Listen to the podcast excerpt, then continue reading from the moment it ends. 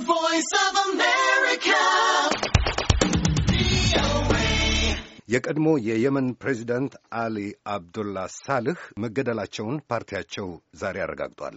በማኅበራዊ መገናኛዎች ላይ የእሳቸው አስከሬን ነው የተባለ ቪዲዮ እየታየ ነው። ሳልህ ለሪፐብሊካቸው ሲከላከሉ ተሰውተዋል ያሉት የጠቅላላ ሕዝባዊ ኮንግረስ ፓርቲያቸው መሪ ፋይካ አልሰይድ ከሰንዓ በስተደቡብ ባለ አካባቢ ሁጤ አማጽያን ሳልህን ገድለዋቸዋል ሲሉ ከሰዋል። የሰባ አምስት ዓመቱ አሊ አብደላህ ሳልህ በአውሮፓውያኑ የዘመን አቆጣጠር በ2012 ዓመተ ምህረት በፖለቲካ ግፊትና በሕዝባዊ አመፅ እስከተወገዱበት ጊዜ ድረስ ከሰላሳ ለሚበልጡ ዓመታት ስልጣን ላይ ቆይተዋል። ከዚያም በኋላ በኢራን ከሚታገዙት ሁጤ አማጽያን ጋር ህብረት ፈጥረው ሲታገሉ ቆይተዋል።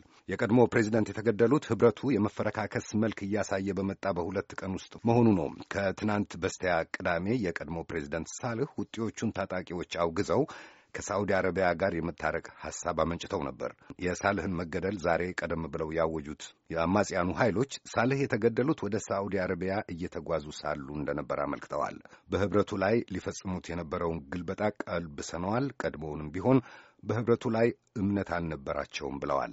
ከሦስት ዓመታት በፊት ህብረት የፈጠሩት የቀድሞ ፕሬዚደንት ሳልህና ሁጤዎቹ አማጽያን ዋና ከተማይቱ ሰንዓን አጥለቅልቀው ዓለም አቀፍ ዕውቅና ያላቸው የሀገሪቱ ፕሬዚደንት አብዱራቡ መንሱር ሃዲ ሀገር ጥለው ወጥተዋል። በሳዑዲ የተመራው ወታደራዊ ጣልቃ ገብ ኃይል እንዲደርስላቸው ተማጽነዋል።